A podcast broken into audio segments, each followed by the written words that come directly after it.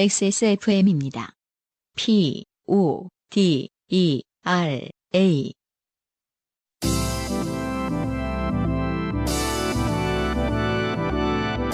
바이닐과 함께하는 요즘은 팟캐스트 시대.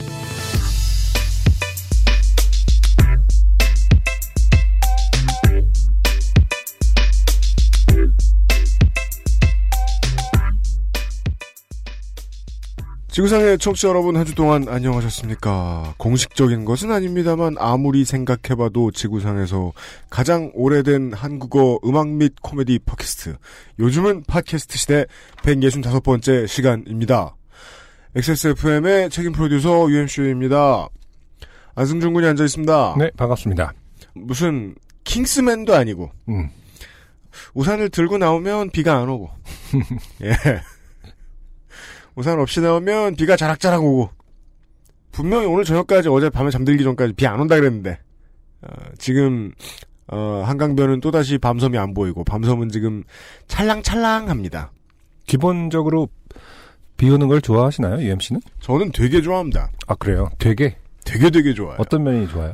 어 이거 얘기하면 또 방송용으로는 좀 좋지 않은데 아, 비 오는 것을 좋아하는 이유가 방송용으로 좋지 않을 이유가 무엇인지. 그 이제 비가 너무 많이 오면 네. 학교에서 가끔 일찍 집에 보내주기도 합니다. 집에 오면 할 일이 우리 어렸을 때는 대한민국에 TV 채널이 4개밖에 없었기 때문에 네네. TV를 틀면 다 똑같이 비가 언- 뭐 얼마나 왔다 요거만 해주고 있어요. 그쵸. 수해 정- 조심해라. 네, 그 정도로 이제 와서 집으로 보냈을 정도면. 네, 그 프로그램 틀어놓고 네네. 집에 가만히 앉아 있는 걸 너무 좋아했어요. 아, 예. 어, 어릴 때는 사리 분별이 없으니까요. 예, 남들은 힘든데. 아니 뭐 어릴 때 그런 거야 다 이제 그럴 수 있는데 그 음. 그것이 평생을 어떤 좌지우지하는 나는 비가 참 좋다라는 거에 그러게 말이에요. 그된 이유는 잘 거군요. 음. 모르겠어요. 비 소리를 이제 그 뒤로 본인이 뭐 예를 들어서 뭐 비가 많이 와서 뭐를 당해 그러니까 수해를 당할 수도 있고 여러 가지 요인들이 있을 텐데 비 오는 거에 저는 대한 비 때문에 안 좋았던 적이 단 한 번도 없어요. 음 그렇군요. 비 오는 날 미끄러져 본 적도 없어요. 얼마나 조심조심 걸었겠습니까? 그렇죠. 운동화가 젖을까봐. 아래 범퍼를 그- 살짝 긁어본 적이 있었는데 운전을 하다가 한 10년 전에 네네. 그때를 제외하면은 뭐 음. 비 때문에 나빠 본 적도 없고 비 오는 날은 모든 게 즐거웠던 것 같아요. 그 기억에 기반한다면 비 오는 날은 이제 대부분 집에 있기 때문에 어 이꼬르 아 어, 그것도 즐. 즐겁다. 근데 아, 근데 지금도 그러면은 그 기분 비가 오니까 밖으로 나갑니까? 그렇지 않잖아요. 밖으로 나갈 때도 있어요. 아 그래요. 예. 음. 결국은 어느 순간부터는 이 비 오는 날씨가 사람을 음. 좀더 그 들뜨게 만드는 측면이 있어요, 저한테는. 그렇군요. 그래서 뭘 해도 비 올 때 밖에 나가서 뭐 하면 되게 기분 좋고 그랬던 것 같아요. 사람들도 음. 더 적고, 예. 저는 기본적으로 젖는 게 싫어요. 음. 젖는 게 싫다? 그리고 이제 누- 언젠가 최근에 트윗해서 본 적이 있는데 아니 인류가 뭐 21세기에 음. 2017년인데 음. 인류가 비 오는 거 하나 음. 못막 그 한 개인이 통제를 못하다니. 어, 어, 우산을 들었을 때 음. 어, 비, 자기 몸 젖는 거 하나를 방지 못하는 이 기술력 음. 아무리 우산을 써도 사실 젖잖아요. 음. 어, 저는 그런 게 정말 안타깝거든요. 싫거든요. 저것이 이제 부정의 에너지다. 세상을 바꾸는 시간 15분 같은데 보면은 허구한 날 욕, 욕 처먹고 있는 그렇죠. 부정의 에너지다. 아, 노력하면 개발됩니다. 어. 예를 들어 스니커가 물에 젖지 않게 해주는 약품들이 있어요, 요즘은. 방수제인 거죠. 네. 어. 하루에서 이틀 정도 지속되는, 뿌려놓는. 음, 음. 네. 하지만 제가 지난번에 자랑했더니 우리 모든 예, 예, 임직원들이 다 비웃었는데. 비웃은 게 아니라 막 그 의심을 했죠. 그렇다면은 어, 어떻게 손상이 안 갈 수 없는 거 아니야? 코팅을 한다. 뭐 이런 여러 가지 의문을 제기했죠. 물론 제 신발은 안 뿌려봤는데 동영상은 많이 봤어요. 거봐 자기 신발이 안 뿌렸다는 얘기는 먹물 같은 거 자기도 봐. 자기도 의심하고 있다는 거잖아 지금. 아 그래도 집에 돌아와서 보면 아직까지 망가진 놈은 없었어요. 네. 예, 어, 비를 피할 수 있는 기술은 많이 개발되고 있다. 물론 나이 먹이 그 생각은 듭니다. 그 천재지변은 기술이 아무리 발전돼도 피하기가 좀 어렵다. 그렇죠. 예, 인생은 천수답과도 같다. 음, 네네. 그래서 더더욱이 호우에 의해 에, 집중 피해 보실 수 있는 곳에 살고 계신 여러분들 조심하시고 충남북 지방에 계신 분들 예, 어, 위로의 말씀을 전하면서 음, 이번 주 방송 시작하겠습니다. 네. 그 비에 대해 좋은 얘기만 너무 많이 했는데 오늘은 말이에요. 그 어떠한 감정도 부정의 상태로 이어지게 가만히 두지 않는 음악을 하는 뮤지션이 나오죠. 아 좋은 표현이네요. 네. 네. 음. 이 분을 뵈면 가장 많이 물어보고 싶었던. 그, 네네. 예를 들어 이제 지난달에 이제 이승열 씨를 우리가 만나 뵙고, 네. 예, 아, 최고령 게스트 기록 갱신했다. 아, 이런 레전드가 다시 나오지 않을 것이다. 네네. 예, 아, 요파 씨는 보란 듯이, 네. 예, 이승열 씨가 누구죠? 이러면서 갑자기. 예, 까마득한 후배. 잠시 후를 기대해 주십시오. 이달의 Lost Station도 함께 할 수 있는 시간입니다. 인생이 고달픈 세계인의 한국어 친구입니다. 요즘은 팟캐스트 시대는 청취자들의 인생 경험과 바이닐에서 들을 수 있는 좋은 음악이 함께하는 프로그램입니다. 당신의 삶 속에 있었던 이야기를 적어서 요즘은 팟캐스트 시대에 이메일 있습니다. xsfm25 골뱅이 gmail.com으로 gmail.com 조땜이 묻어나는 편지 담당자 앞 이렇게 정말 써서 보내시는 분이 있나요? 조땜이 묻어나는 편지 담당자 이렇게 되게 무시하세요. 어. 옛날에는 파란 요파시 할 때는 네네. 그렇게 써 있는 것만 소개해도 됐거든요. 아 예, 이게 확실히 그 행정편이라는 게. 어. 네. 좀 그 힘들겠네요. 그러니까 그래서 청취자들을 줄 세우진 않기로 했어요. 음. 근데 아무튼, 대충 첫 줄 보면 네. 어. 한나라 요파시 때부터 이런 식으로 아. 딱 이렇게 미리 보기가 뜨잖아요. 그렇죠. 이게 제보인지 좋게 된 사연인지 정도 구분할 수 있거든요. 아. 가끔씩 이제 그 광고주인데 네네. 어, 광고를 하고 싶습니다가 맨 뒤에 있고 저는 음. 한나라 때부터 이렇게 썼다가 탈락 당하시는 분들이 아, 계세요. 광고주로서. 예, 광고주인지 몰라 몰라가지고. 네. 어, 사연이 채택되신 분들께는 매주 커피 아르케에서 아르케 더치커피, 주식회사 빅그린에서 바디케어 세트, 바이닐에서 플럭서스 아티스트의 CD를, 미르테크놀로지에서 블랙박스 M8을, 콕 집어 콕 김치에서 김치 맛보기 세트를 선물로 보내드립니다. 요즘은 팟캐스트 시대는 사람이 듣는 음악, 사람이 만든 음악, 모바일 음악 플랫폼 바이닐, 하늘하늘 데일리족 마스에르, 커피보다 편안한 아르케 더치커피에서 도와주고 있습니다. XSFM입니다. 아르케 더치 커피를 더 맛있게 즐기는 방법. 부드러운 바닐라 아이스크림 위에 아르케 더치 커피를 얹어주세요. 바닐라의 향긋함과 더치 커피의 풍미가 어우러진 아르케 더치 아포가토. 가장 빠른, 가장 깊은 아르케 더치 커피. 오늘의 후기는 김관호 씨입니다. 네. 아, 이분은 이제 그 미래의 장인 장모 앞에서 네. 아, 가지 않았던 네네. 아, 유흥업소 라이터를 절할 때 떨어뜨리신 맞아요. 네, 김관호 씨입니다. 네. 아내에게 그때 기억을 물었는데 본인도 잘 기억이 안 난다고 하네요. 적잖이 당황했다면서. 네. 그렇죠. 사건 당시 살던 곳이 7호선 보라매역과 신풍역 사이였던 관계로 신림역과는 그렇게 멀지 않은 곳이었습니다. 아 그러네요. 그 사건이 있고 나서도 일이나 모임이 있어서 신림역을 가끔 지나다녔는데 계속해서 라이터와 사탕 또는 껌을 넣은 작은 비닐을 주었던 기억이 있습니다. 같은 사람은 아니었고요. 그렇겠죠. 음. 근데 여러 곳에서 번갈아 주었는지 아니면 한 곳이 이름을 바꾼 것인지 모르겠지만 상호가 조금씩 달라졌던 것 같습니다. 가로 열고 미인촌 팔선녀 등등. 음. 철학원 같기도 해요. 그러니까 팔선녀는 철학원 철학원을 홍보할 수도 있는 거니까. 그, 그렇습니다. 철학원 가면 담배 피시더라고, 이게, 이게 선녀님들이. 어, 사은품을 오늘 받았습니다. 커피 따로 병 따로. 아, 아, 사연이 네. 있군요. 네. 택배회사 가로열고 땡땡 택배에서 오늘 발송된다고 문자를 받고 좋아했는데 아내가 오후에 잠시 나갔다 오니 현관문 앞에 택배가 와 있었다고 합니다. 상자가 반쯤 젖어 있었고 개봉해보니 병이 깨져 있었죠. 초인종을 누르고 인기척이 없자 대문에서 현관 쪽으로 택배를 던져놓은 모양입니다. 아, 그러는 경우들이 간혹 있어요. 종종 있죠. 음. 커피 비노에 연락을 드려서 이런 상황을 설명 말씀드렸더니 그죠. 어, 어. 커피 아르케를 만드는 업체입니다. 아. 이름 익숙하지 않으시죠? 네. 커피 비노입니다. 그 커피 아르케를 구매하시는 분들은 아실 텐데. 네네 음. 커피 비노에 연락을 드려서 이런 상황을 말씀드렸더니 다치지 않았냐고 물어보셨습니다. 어, 고마워서 완전 감동이었습니다. 그러게요. 이런 한마디 한마디가 네. 어, 사실은 배려를 확인할 수 있는 거죠. 그러니까 그 CS 분야에 있어서는 우리 커피 비노의 담당자분이 초짜인 걸로 제가 알고 있는데. 아 그래요. 어, 주로 매뉴얼이 없다 보니까 주로 진심으로 대하시는 것 같더라고요. 아, 여기서 좋은 말이 나오네요. 매뉴얼이 없으면 진심이 나오기 마련이다. 어, 괜찮으세요?부터 나오는, 네. 인간적이다. 그렇죠. 왜냐하면 이제 기대 안 하고 이렇게 팍팍 뜯는 경우들이 있잖아요. 음. 이렇게 그랬다가 어, 그렇습니다. 다칠 수도 있는 부분이니까요. 음. 어, 간혹 사고가 있을 수도 있는데 어떻게 잘못된 건지는 제대로 확인을 하지 못하는데 제 경우 택배 기사님의 명백한 실수인 것 같다며 월요일에 다시 보내주시겠다고 친절하게 얘기해 주셨습니다. 네. 그래서 혹시 택배사를 바꿀 수 있나 해서 물어봤지만 계약이 되어 있어서 바꿀 수는 없다고 하시네요. 보통 그, 네, 그렇죠. 맞아요. 네. 네. 예전에 기사로 본 적이 있는데 어, 땡땡 택배 기사에게 항의하고 택배 본사에 항의하고 그러면서 싸웠더니 앞으로 고객님께는 땡땡 택배가 가지 않을 겁니다. 라고 했다는 게 기억나서 무섭죠. 어, 더 이상 택배 기사에게는 다른 얘기 하지 않았습니다. 이 말은 그 너의 의지와 상관없이 누군가 너한테 우리 회사를 통해 택배를 보낸다면 우리는 그냥 안전해 줄 거야. 이 협박인 거죠, 지금? 그렇습니다. 어, 이게 가능한가? 이런 협박이? 그냥 뭐 크게 보자면은 인건비를 워낙 싸게 후려치다 보니까 생기는 일이죠. 음, 이렇게 해가지고는 서비스를 받고 싶어도 받을 수가 없죠. 네네. 네. 음, 근데 그렇다고 해서 이제 인건비를 올려서 택배 비용 올리자. 음. 그러면은 국민적 합의가 안 따라줄 거고 우리나라는. 아, 근데 제가 이제 집, 그 집중하는 부분은 음. 고객님께는 어떤 택배 건은 안 간다라는 약속은 음. 아니 협박을 해도 어떤 지키지 못할 약속을 하면 안 되는 거 아닌가?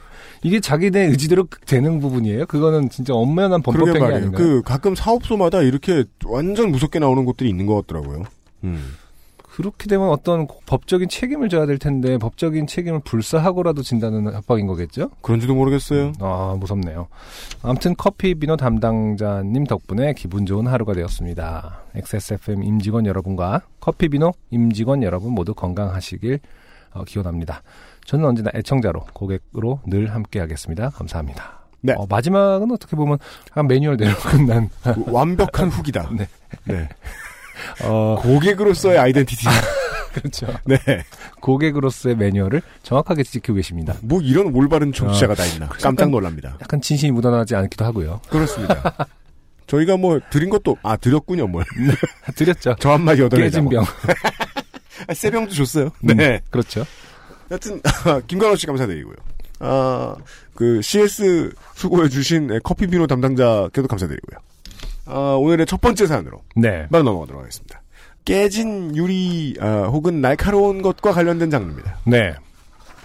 우현구 씨의 사연입니다. 안녕하세요. 울산에 사는 우현구입니다. 때는 2016년 여름 아버지께서 회사를 6시에 퇴근해 친구들과 술을 마신다며 나간 뒤 2시간 뒤 집에 들어와 저한테 밥 먹었냐? 라며 물어보시더군요. 음, 8시 정도겠죠, 그러면은. 네. 네네.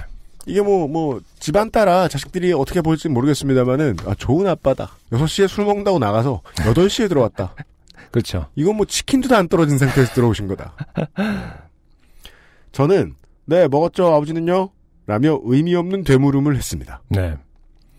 술 마시면 뭔가 먹었겠지 이런 생각으로요. 참, 어, 아들 낳아봤자 소용없다라는. 자식이 사실 이 나이 때에 부모가 배고픈 걸 궁금해하는 자식이 어디 있습니까? 어, 술 마시면 뭔가 드셨겠지. 나든가 뭐 이럴 줄 아는데 술 마시면 뭔가 먹었겠지 이 생각으로요. 아 뭐, 이거는 이제 우현구 씨의 지금까지 언어 습관과 관련이 있는 것 같아요. 그렇겠죠. 다음을 들어보시죠. 네네. 그런데 아버지와 배고파 랍니다. 네네. 뭔 소리지?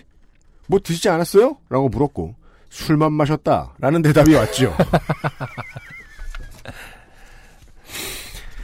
저는 라면이라도 끓여 먹으세요. 음. 아, 두 시간 동안 술만 드시면 정말 상당히 많이 드신 걸 텐데요. 아, The Game of Death 하고 음, 오셨다. 네. 요즘은 게임이 참 많아, 이러면서. 혹은 이제 그날 모인 모든 친구들이 다 집에 일찍 가셔야 돼가지고 네네. 야 땅콩만 넣고 먹자 이래서 그러셨을지도 모르죠. 음. 네. 라면이라도 끓여 먹으세요. 라는 실수의 말을 했습니다. 네. 그죠? 일단 드세요고요.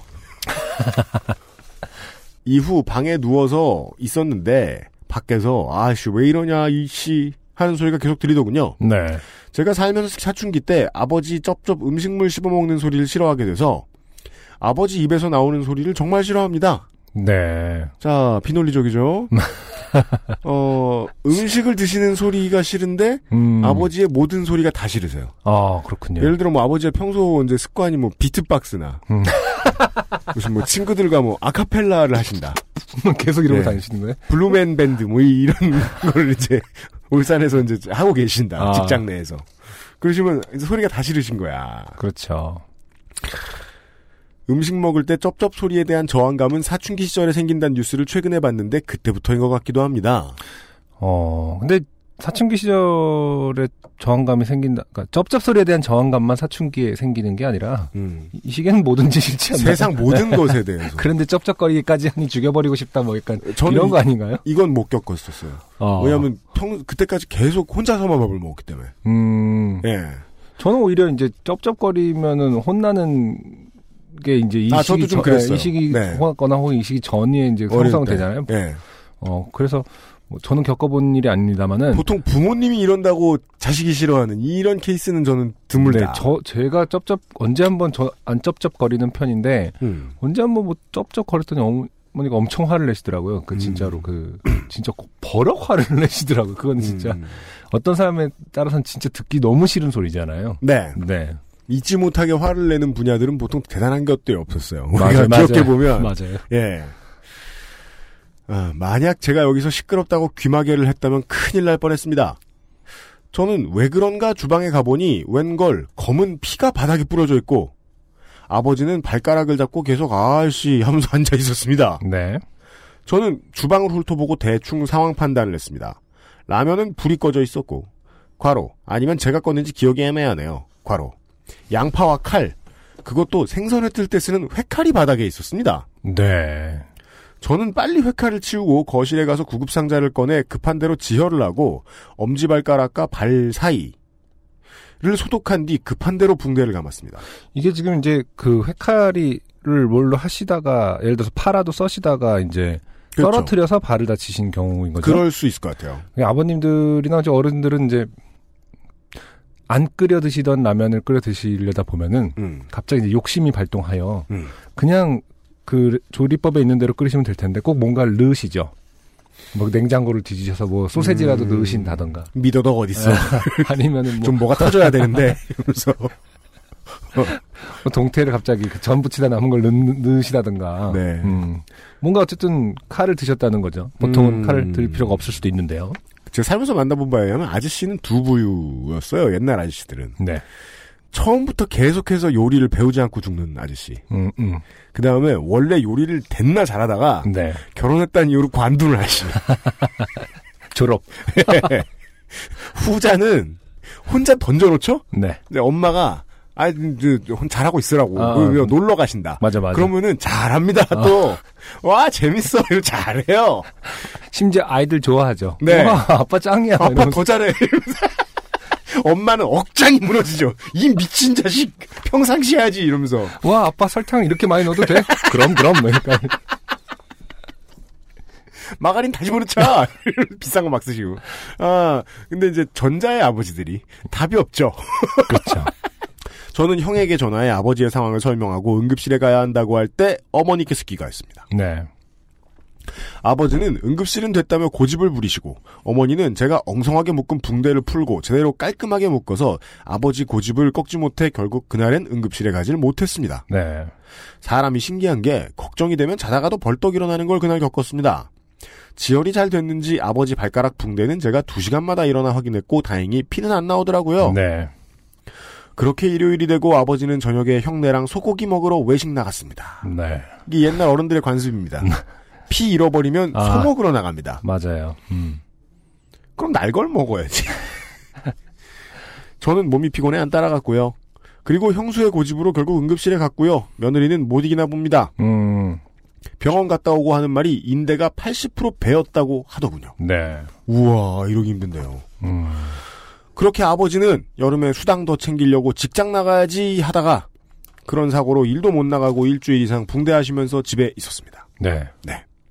어, 울산의 태양과 같은 단어죠. 음. 수당. 울산에 대한. 네. 어, 식구들과 아버지를 멀어지게 하는 바로 그 이름이죠. 아, 네. 네. 안타깝죠. 제가 얻은 교훈은 술 먹은 사람에게 요리시키지 마라. 아, 중요한 교훈입니다. 무조건 응급실 끌고 가라. 음. 집에 구급 상자는 필수다. 아, 이것도 아주 중요한 포인트예요. 이것도 원래 없었다가 제가 공익 만기 제대할 때 구청에서 선물로 준 2만 원 상당의 구급 상자입니다. 2만 원 상당이면 꽤 좋은 걸 거예요. 그, 그냥 선물로 주는 것 중에요. 음, 음. 믿고 쓰면 좋은 거 많습니다. 맞아요. 저도 저 케이블 TV 바꿀 때, 음. 어, 13년 전에 받았던, 네. 어, 드릴 세트 있어요. 어. 정말 한 만 개의 구멍을 뚫었을 겁니다. 세상의 모든 구멍을 다 뚫어버리겠다. 심심하면 막 벽돌 들고 뚫어보고 막. 그리고 시끄럽다고 마음 닫아버리면 큰일 난다입니다. 이만 마치겠습니다. 네. 네. 아, 이 교훈들이 마음에 들어서. 그러게요. 이 그 아들 우현구 씨가 이제 아버지하고 이렇게 너무 어 아버지를 너무 그냥 끓여드시게 한 게 아니라 아닌가 네. 하는 점이 좀 안타까웠는데 음. 사실 교훈 아주 중요한 교훈들은 다 얻으셨다. 물론 회칼 때문에 매우 큰 사고를 겪으셨지만 음, 어, 술 먹은 사람한테 요리를 시키면 음, 보통은 칼보다는 그렇죠. 뜨거운 물과 뜨거운 기름. 끓는 기름 그렇죠. 같은 데서 큰일 납니다. 음, 네. 네. 음, 옛날에 무슨 저 저 뭐냐 가심란쯤 나오는 사회란의 끄트머리 이런 데 보면은요. 음, 색연필 뭐 이런 게. 예. 어디 뭐 저 여수나 목포 이런 데서 아이씨들이 음, 그술 먹고 음, 개 뜯다가 음, 얼굴에 구멍이 난 뭐 이런 사고 같은 거 나오고 그런 거 봤던 적이 있습니다. 네. 아, 웃을 일은 아니지만. 네. 뭐 먹다가 아니 뭐 뭐 그러니까 그 볼에 구멍 뚫리고 멀쩡했대요. 아, 그렇죠. 네. 그냥 요즘 하드코어 레슬링에서 많이 하는 거거든요. 네. 네. 술 많이 취한 사람한테는 식기도 병장기라서. 네. 네. 아, 그것도 알려주셨고. 아, 응급실이 비싼 이유는 그 병원이 문 닫았기 때문이기도 한데요. 서비스를 요구하는 사람의 요구치가 워낙 높은 때라서 그렇잖아요. 그렇죠. 그래서 즉 바로 가야 제값입니다. 네네. 비싼 것 같지만. 맞아요. 그리고 저는 제일 마지막 줄이 제일 마음에 들었어요. 음, 그 식구들이니까 음. 시끄러우면 마음을 닫는다. 문을 닫는 것도 아니고. 그러니까 마음을 아, 닫고 귀마개를 하고. 네. 사실 귀마개 정도면 어느 정도 들리잖아요. 음, 헤드폰 썼다. 그럼 큰일 났습니다. 네. 예, 헤드폰 쓰고 게임하셨다. 음, 맞아요. 네, 음. 아, 좋은 교훈을 아, 주셨습니다. 헤드폰 쓰고 안 나가봤으면 아버지 이제 어, 소주 뿌리셨을 것 같거든요 상처에다가 스티븐 시갈 마냥. 아, 스티븐 시갈은 그런 점도 안 나오죠. 네. 그, 아파도 잘 싸우니까. 음, 음. 브루스 윌리스처럼. 람보 같은 거죠 람보 네. 아, 네, 맞아요. 아버님께서 에, 발가락을 잃을 뻔한 사고에 대한 우현구 씨의 사연이었습니다. 그리고요, 광고를 듣고 나서 오늘의 첫 곡과 함께 이달도 마찬가지입니다. 아, 요팟시 클래식 및 Lost Station 시간을 진행해 볼 겁니다. 아, 전 너무 화가 나요. 왜요? 김상조 기술행정관한테 오늘 누구 나오시는지 숨겼다가 음, 음. 방송 띄우고 얘기하자고 해볼까봐. 아. 그냥 뭐 습관적으로 누르셨으면 깜짝 놀라셨을 겁니다. 깜짝 놀라실 겁니다. 잠시 후에. 네. 오늘의 첫 곡과 이달의 게스트와 함께 돌아오겠습니다. XSFM입니다. 안녕하세요. 아직은 알려줄 얘기가 더 많은 신인 가수 아이디입니다. 지금 듣고 계신 곡은 제 데뷔곡인 사인입니다. 첫 앨범이 나오던 날 세상을 다 가진 듯 행복했던 기억이 아직 생생한데요. 하지만 지금은 꾸준히 앨범을 내고 활동을 하는 것이 데뷔를 하는 것보다 어렵고 소중한 일이라는 걸 알게 됐습니다. 정당한 대가를 통해 마음 놓고 음악 활동을 할 수 있는 시스템이 존재한다면 제 바람도 그리 어려운 일은 아니겠죠? 바이닐에 로그인하세요. 뮤지션의 수익을 줄이며 만드는 묶음 상품이 없는 바이닐. 국내 대형 음원 업체들은 결코 따라올 수 없는 최고 74%의 아티스트 수익 배분율. 바이닐에서 음악을 들으신다고요? 뮤지션과 소비자가 함께 행복한 세상에 투자하고 계신 겁니다. 사람이 듣는 음악, 사람이 만드는 음악. 바이닐과 함께하세요.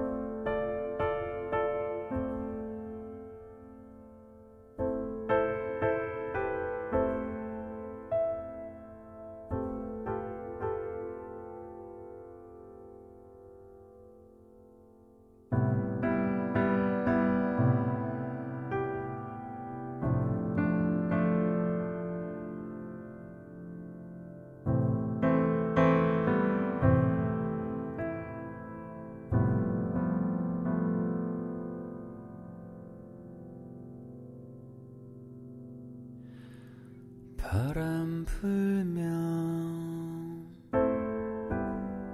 날아갈까? 한껏 웃으면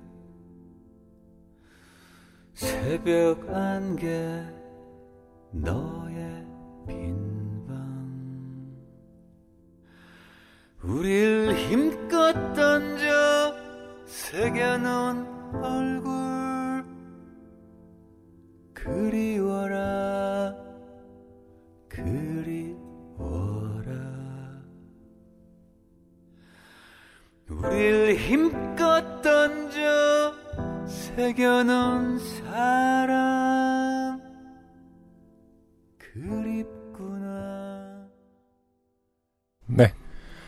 어, 7월에 요즘 팟캐스트 시대 Lost Station의 주인공이십니다. 정원영 씨를 소개합니다. 안녕하세요. 반갑습니다. 네. 아까 말씀드렸던 대로 다시 한번. 네. 아, 지난달에 이제 이승열 씨가 출연을 하신 다음에 어, 가장 짬되는 뮤지션이 나왔다. 라고 우리가 호들갑을 떨었는데 아, 순간 한 20년을 뛰어넘었습니다. 네. 무려 정원영 씨를 모셨습니다. 네. 무려 정원영 씨입니다. 네. 아, 우리의 섭외력.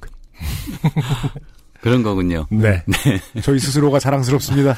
저는 이 프로 그런 사람들만 나오는 줄 알았는데 아니었나요? 그런 사람들. 예를 들어 그런 사람들이 하시면 지금 짬되는 깜되는 어, 사실은 요즘에 뮤지션들과 함께 긴 얘기를 할 수 있는 프로가 참 없잖아요. 없죠. 네, 사실은 그게 중요한 포인트고요. 네. 근데 저희 어떤 지향점이 또 이제 메이저 혹은 TV에서 많이 볼 수 없는 음악들, 뭐 들을 네. 수 없는 혹은 뭐 그런 음악들을 소개하다 보니까 최근에 신인들을 사실 많이 소개하고 또 모시기도 했었는데, 네. 네, 저도 TV나 라디오에 노출이 없기는 거의 신인급이죠. 그렇죠. 인디 뮤지션급이시기 때문에, 어느 순간 그렇게 되셨어요. 네. 방송에서 늘 들을 수 있는 목소리셨다가 네. 예. 음. 아, 물론 저희는 이제 저희의 변호를 위해서 아, 그렇진 않다. 음, 지난 4월이었나요, 5월이었나요? 어, 신현이와 김로트가 나왔었죠. 네네. 그럼 그때부터 이제 경력을 10년씩 10년씩 늘려가면서 뮤지션을 섭외하고 있는 것은 아닙니다. 네. 네. 사실 뭐 말씀하셨다시피 정원영 씨가 TV에 출연하는 요즘의 모습들은 사실은 멘토라든지 음. 어떤 그런 역할로 많이 나오시는데 저는 이제 개인적인 친분이 있는 동료 뮤지션으로서는 상당히 안타까운 생각을 하거든요. 가장 열심히 음악을 만드시고 활동을 하시는 분 중에 한 분인데 어떤 그 연륜 때문에 멘토라는 그 프레임만 자꾸 그 주는 것이 아닌가 왕관만 주는 것이 아닌가 네. 그 생각도 좀 합니다. 교수님이라 그러시고. 더더욱이 안타깝다는 표현은 다른 사석에서는 이제 저희 같은 뭐 젊은 사람들이 이제 선배님께 말씀드리면은 신뢰가 될 수 있을지 모르겠지만은 어, 방송에 힘을 들여서 과감하게 말씀을 드리겠다는 거죠. 시간이 지나가면 지나갈수록 이렇게 디스코그래피가 많이 쌓인 어, 한국의 많은 아티스트들에게 영향을 준 아티스트는 그 사람 음악을 안 물어보고 자꾸 그 사람 의견만 물어봐요. 음, 음. 예. 아, 오늘 안 그러는 시간을 한번 가져보도록 애를 써보겠습니다. 네. 방금 들으신 게 이제 7집 네. 사람이잖아요. 네. 네. 2015년 앨범입니다. 오랜만에 들으시나요? 아니면 좀 궁금해요. 아주 오랜만에 지금 들으면서 음, 음. 아 이렇게 했구나 그냥 또 2015년 이후로 안 들으신 건 아니고. 거의 그러니까 들을 수가 없었고요. 그러니까 이- 이게 전부 다 이 앨범이 세월에 관한 앨범이라 맞아요. 예 그래서 그 15년 16년 때 세월호 그때가 되면은 네. 그때 제가 한 번씩 이렇게 SNS상에 올리곤 했어요. 맞아요. 예 음. 어떤 것을 말씀하십니까? 사람 음, 음. 음. 사람. 아, 예, 예. 제가 정원영 그님하고 가끔 연락을 해서 이제 뭐 술을 한잔 하고 하는데 음. 그 세월호 사건이 터진 날 저랑 만나기로 했었어요. 아. 기억하시는지 모르겠지만. 아 14년 4월 16일에 네네네.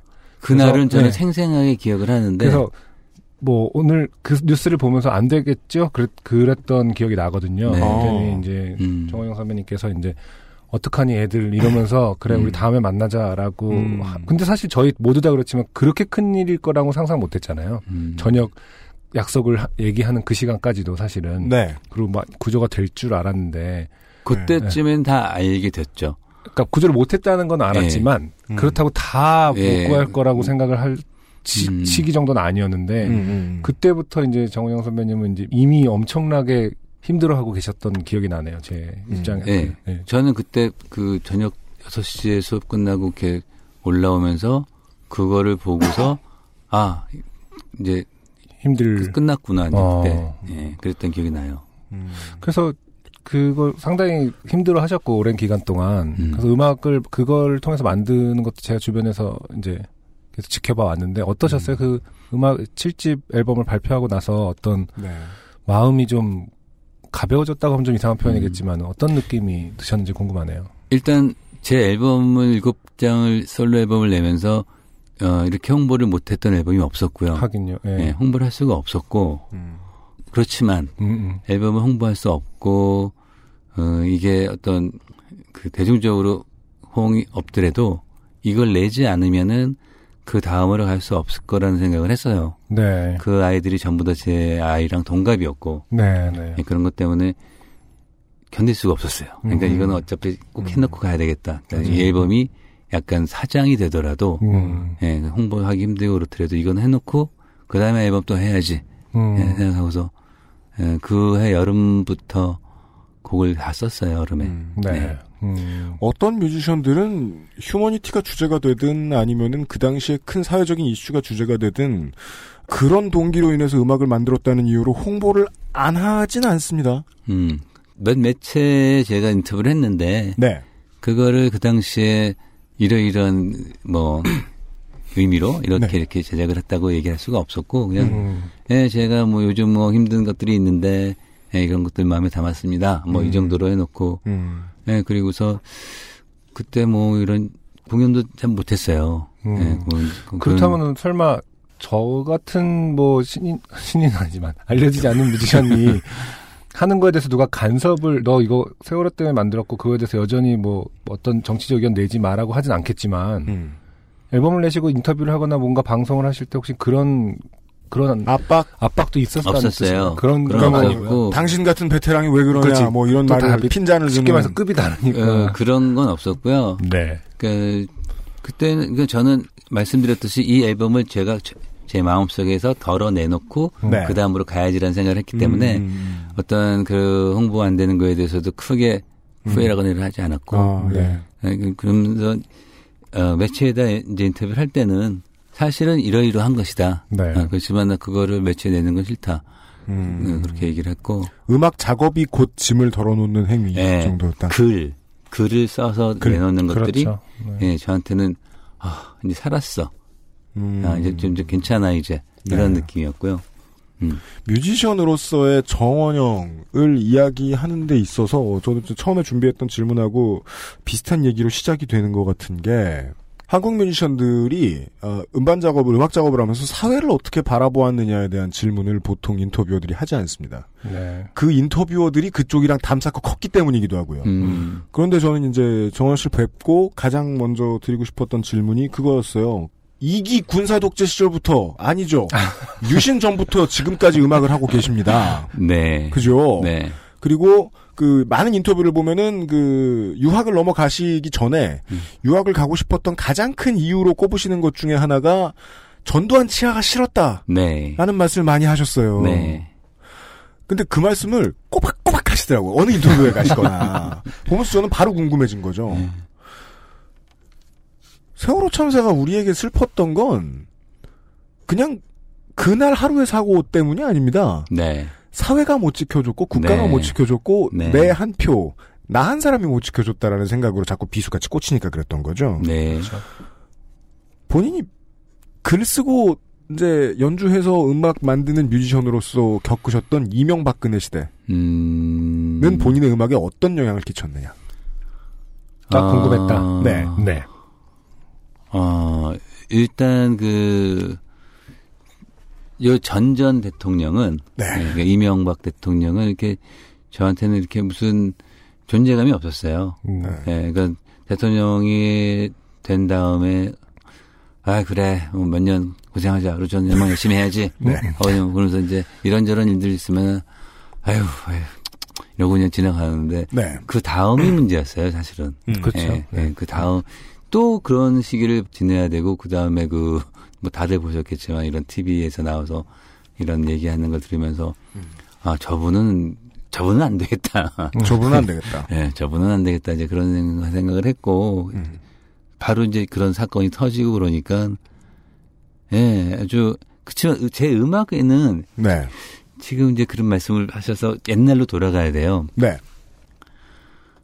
제가 전두환 씨를 얘기했던 이유는 그때 저는 80년대를 지나면서 음. 그 아주 수많은 광경을 제 눈으로 목격을 했고 음. 저도 이제 잡혀갔던 적도 있었고 네. 이런 걸 보면서 아 여기 이제 떠나야 되겠다. 그리고 다시는 오지 말아야지 뭐 이런 생각을 하고 다시는 오지 말아야지. 그런 생각을 했었어요. 네. 근데 떠나면서도 무슨 생각을 했냐면은 아무리 이제 그 무슨 여기저기 매스컴도 다 장악도 있고 그래서 그들이 이런저런 사회를 다 이렇게 꽉 잡고서 거짓말로 가짜뉴스 계속 내보내도 음. 우리가 어떤 우리 마음의 자유, 어떤 상상력 이런 거는 어, 어떻게 할 수 없을 것이다. 뭐 이런 생각을 했었는데 죽일 수 없을 것이다. 네, 뭐 그런 거죠. 통제할 수 없을 것이다. 네. 그런데 미국에 딱 가니까 도착하고 나니까 네. 아닌 거예요. 아, 음, 그 세뇌 당하고 있었구나. 음, 음, 나도 모르게. 그러니까 뭐 나도 모르게 계속 어떤 곳에서 뉴스가 흘러나오고 뉴스 보게 되고 어른들이 얘기하고 뭐 이러면 안 됐지. 이런 것 때문에 세뇌 당하고 있었구나 생각을 했었어요. 네. 그러니까 말하자면 저도 모르게 이제 그런 것들이 음, 예, 있었는데 미국 가보니까 이렇게 풀리면서 아 아니구나. 내가 음. 그 안에 있었을 때 나도 통제 당하고 있었구나라는 걸 알게 되었고 그렇죠. 이 지금 똑같은 상황이 똑같은 것 같아요. 지금 그러니까 지금도 다 해결이 안 된 거고 오히려 SNS나 이런 게 더 발달해 갖고 가짜 뉴스가 훨씬 많이 쏟아 나오기 때문에 이런 상황에서 누군가 어떤 바른 어떤 가운데 중심을 딱 잡아주지 않으면은 뭐 괜찮을 거야가 아닌 것 같아요. 음. 지금도 역시 음. 젊은 친구들, 뭐 어린 친구들 이런 친구들은 여기저기서 알게 모르게 이런 영향을 받으면서 잘하고 있다고 생각을 해요. 음. 예. 그러니까 그런 것들에 대한 어떤 그 두려움이 있어요. 음, 어. 그러니까 직접적으로 넌 이걸 하지 마, 뭐 이런 가산 쓰지 마 이게 아니라 음. 이 사회 전체에서 분위기를 이렇게 저도 어떨 때 무슨 뉴스가 나오면 이거 진짜일까 이렇게 음. 그 의심을 하거든요. 네. 찾아보기도 하고. 음. 예, 근데 그런 것들을 좀 뭔가 이렇게 좀 잘 중심을 잡아줄 수 있는 그런 사회가 시스템이 음. 예, 누군가가 아니라 이게 시스템화 딱 되어서 음. 예, 이제 이거는 가짜 뉴스 이거 외에 다른 걸 통해서 나오는 것들은 가짜다. 네. 뭔지 뭐 됐으면 좋겠어요. 음. 음. 이것은 이제 시민으로서의 분석을 좀 들려주신 것 같고 음. 어, 음악적인 거는 본인의 칠집 실집 반영이 되었느냐. 음, 어떤 지금 것들. 이 어, 지난 이제 요즘 말로는 안민주 정부라고 합니다. 음. 어, 어, 예. 네. 이 안민주 정부에서 이제 어른 뮤지션이 보고 겪었던 답답함들. 음. 이 어, 2015년 음반에는 아 저는 사실은 이제 그 나이가 드니까 네. 그제 음악에 관한 것들은 많이 이렇게 제가 컨트롤 할 수 있다고 생각을 해요. 음. 예, 그리고, 예, 조금 조금씩 그런 거에 대한 어떤 소리를 내기도 하고 하는데, 그전 별로 크게 그러진 못했지만, 네. 지금 말씀하신 그 질문을 이제 들어보면, 걱정이 됐던 것들은 걱정도 아니고 약간 섭섭했던 것들이 뭐냐면은, 네. 어떤 예, 그런 큰 일이 있을 때 큰 소리를 음, 어, 나름 내고 있던 후배들이 네. 네. 정권이 바뀌면서 싹 없어졌어요. 음, 예. 그러니까 제가 조- 좋아하던 후배들이 그 맞아요. 전에는 음, 음. 이런저런 소리를 SNS를 통해서 도 이렇게 내고 자기 의견을 그렇죠. 냈던 친구들이 음, 어, 그걸 하던 것들이 싹 없어졌어요. 네. 갑자기 음. 다. 음. 그래서 무슨 생각을 했냐면은 음. 회사 방침이구나. 예. 어, 회사에서 가능하죠. 예, 회사에서 이런 이런 이런 앞으로 그런 그 소리 내지 말자. 음, 그렇지 않으면 그렇게 갑자기 하루아침에 다 없어질 수 없을 거라 생각을 해요. 네. 음. 음, 그 본인들이 그렇게 무슨 회의에서 그런 다 회사도 다른데. 네. 음. 예, 근데 그런 것 같은 느낌 들면서 음. 아유, 그래서 그들을 계속 바라보고 그 소리를 듣고 있던 친구들이 있었는데 음. 좀 섭섭하다.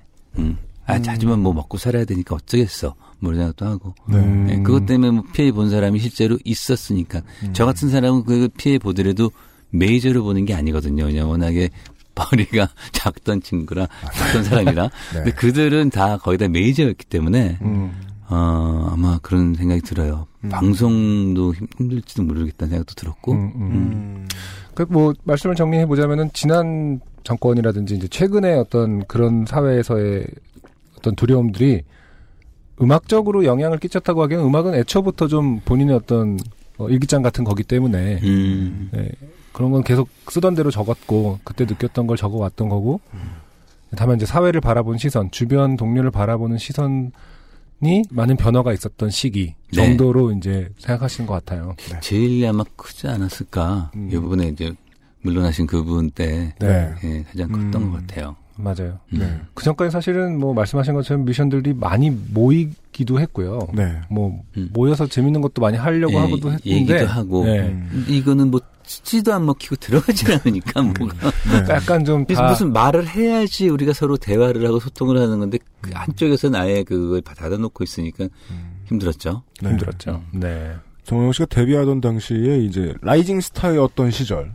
음, 그때하고도 지금이 자꾸 이제 겹쳐서 이제 질문이 나가게 되는 것 같아요. 음, 음. 그 미국에 가셔서 어, 아, 내가 좀 물들면 안 되는 곳에 물들어 있던 곳이 있구나라고 깨달으셨다고 하셨잖아요. 네, 네. 그럼 그 물들어 있을 때는요, 사랑과 평화 하실 때라는 얘기예요. 사랑과 평화 때는 제가 유성이 있었거든요. 네. 유성이라는 도시. 그 거, 대전 네, 대전 옆에. 네. 네. 그 대전은 유성은 음. 관광 특구였어요, 우리나라. 맞아요. 네, 한- 맞습니다. 네, 그래서 24시간 움직이고 있었고 그리고 음. 군인들의 그 군인들도 없었어요. 아 그런가요? 군인들. 아, 그때는 예. 그 전에 있었 제가 석기 시대라는 팀이 있었거든요. 아, 네, 맞아요. 맞습니다. 그때 제가 봤던 일들이 너무 많아요. 음. 그때가 이제 계엄령이었고 탱크가 뭐 시청에 서 저기 광화문에 서 있었고 음. 군인들이 갑자기 클럽 안으로 몰려 들어왔고 네. 예, 그랬던 시절인데 음, 그 길거리 그냥 낮에 걸어가는데 음. 그냥 머리가 길다는 이유로 이제 파출소 데려가서 거기서 사람들을 이제 구타하고 삼천 교육대죠. 네, 그, 결국은 그들은 갔겠죠. 저는 네. 안 갔지만 네. 음. 예, 뭐 그런 것들인데 그런 걸 보면서 아 이거 진짜 못 살겠다. 음. 예, 그렇- 그렇게 그때는 이제 생각을 했었죠. 그때 석기 시대예요. 음, 석기 시대. 음. 네. 알게 모르게 어, 저항하려고 했으나 알게 모르게 세뇌당했던 상태는 그러니까요. 석기 시대. 나. 네. 네. 네. 아니, 밴드 이름이 너무 뭐랄까 상징적인 상황이 돼버렸습니다만 그러게 말입니다. 예. 사실은 이제 그 전에 활동하시던 거에 비해서 독집은 상당히 늦게 나온 편이잖아요. 그러니까 93년에 나온 거니까요. 네, 90년에 한국에 들어왔으니까요. 네. 그렇죠. 90년에 들어와서 음. 들어와서 오자마자 이제 저, 그 오자마자 준비를 한 거였어요. 네. 근데 이제 음악 얘기를 하는 거군요. 그렇죠. 네. 이제 음악이. 네. 93년으로 거슬러 올라갑니다. 네. 네. 그때 그러니까 90년에 들어오면서 음. 준비를 다 해왔어요. 저는 아 그래요. 곡을 다 썼고 미국서 네. 다 해서 이제 이렇게 이렇게 해야지. 네. 음. 근데 한국에 와 보니까 예. 그런 곡을 쓰- 내봐야 별로 소용이 없어요. 그래요. 예. 전 근데- 7년 동안 미국에 있으면서 그 한 번도 한국에 안 들어왔거든요. 아 예, 예. 정말요. 예, 예. 음. 하지만 있으면서 친구들은 많이 찾아 아니요. 그, 그런 않았어요. 교류도 없 거의 없다시피. 그때 90년대 친구들 몇명 없, 그 동네 유학하던 친구들이 가끔가다 만난 거였고, 네네. 그러니까 한국 사정도 잘 모르고 있었고, 아. 예. 그래서 이제 제 음악은 거의 다 뭐 연주곡에다가 뭐 그런 것들이었는데 그랬죠. 예. 그런 거를 하- 들어와서 하려고 하니까 안 되겠더라고요. 거기서 상업적으로 말씀이십니까? 예. 네. 그러니까 앨범 자체를 내서 그게 의미가 없는 그런 거였어요. 네. 네. 그래서 그거를 이렇게 말하자면 이렇게 다 갈아엎고 갈아엎고. 거기서 한 곡 한 곡만 택했어요. 음. 한 곡만 넣고 나머지 곡들을 다 다시 써서 음. 그래서 낸 게 1집이에요. 그럼 타이틀곡 가버린 날들은 어느 정도 한국적인 상황에 다 맞는 한국에 편곡- 와서 쓴 곡이에요. 아 그렇군요. 네. 음.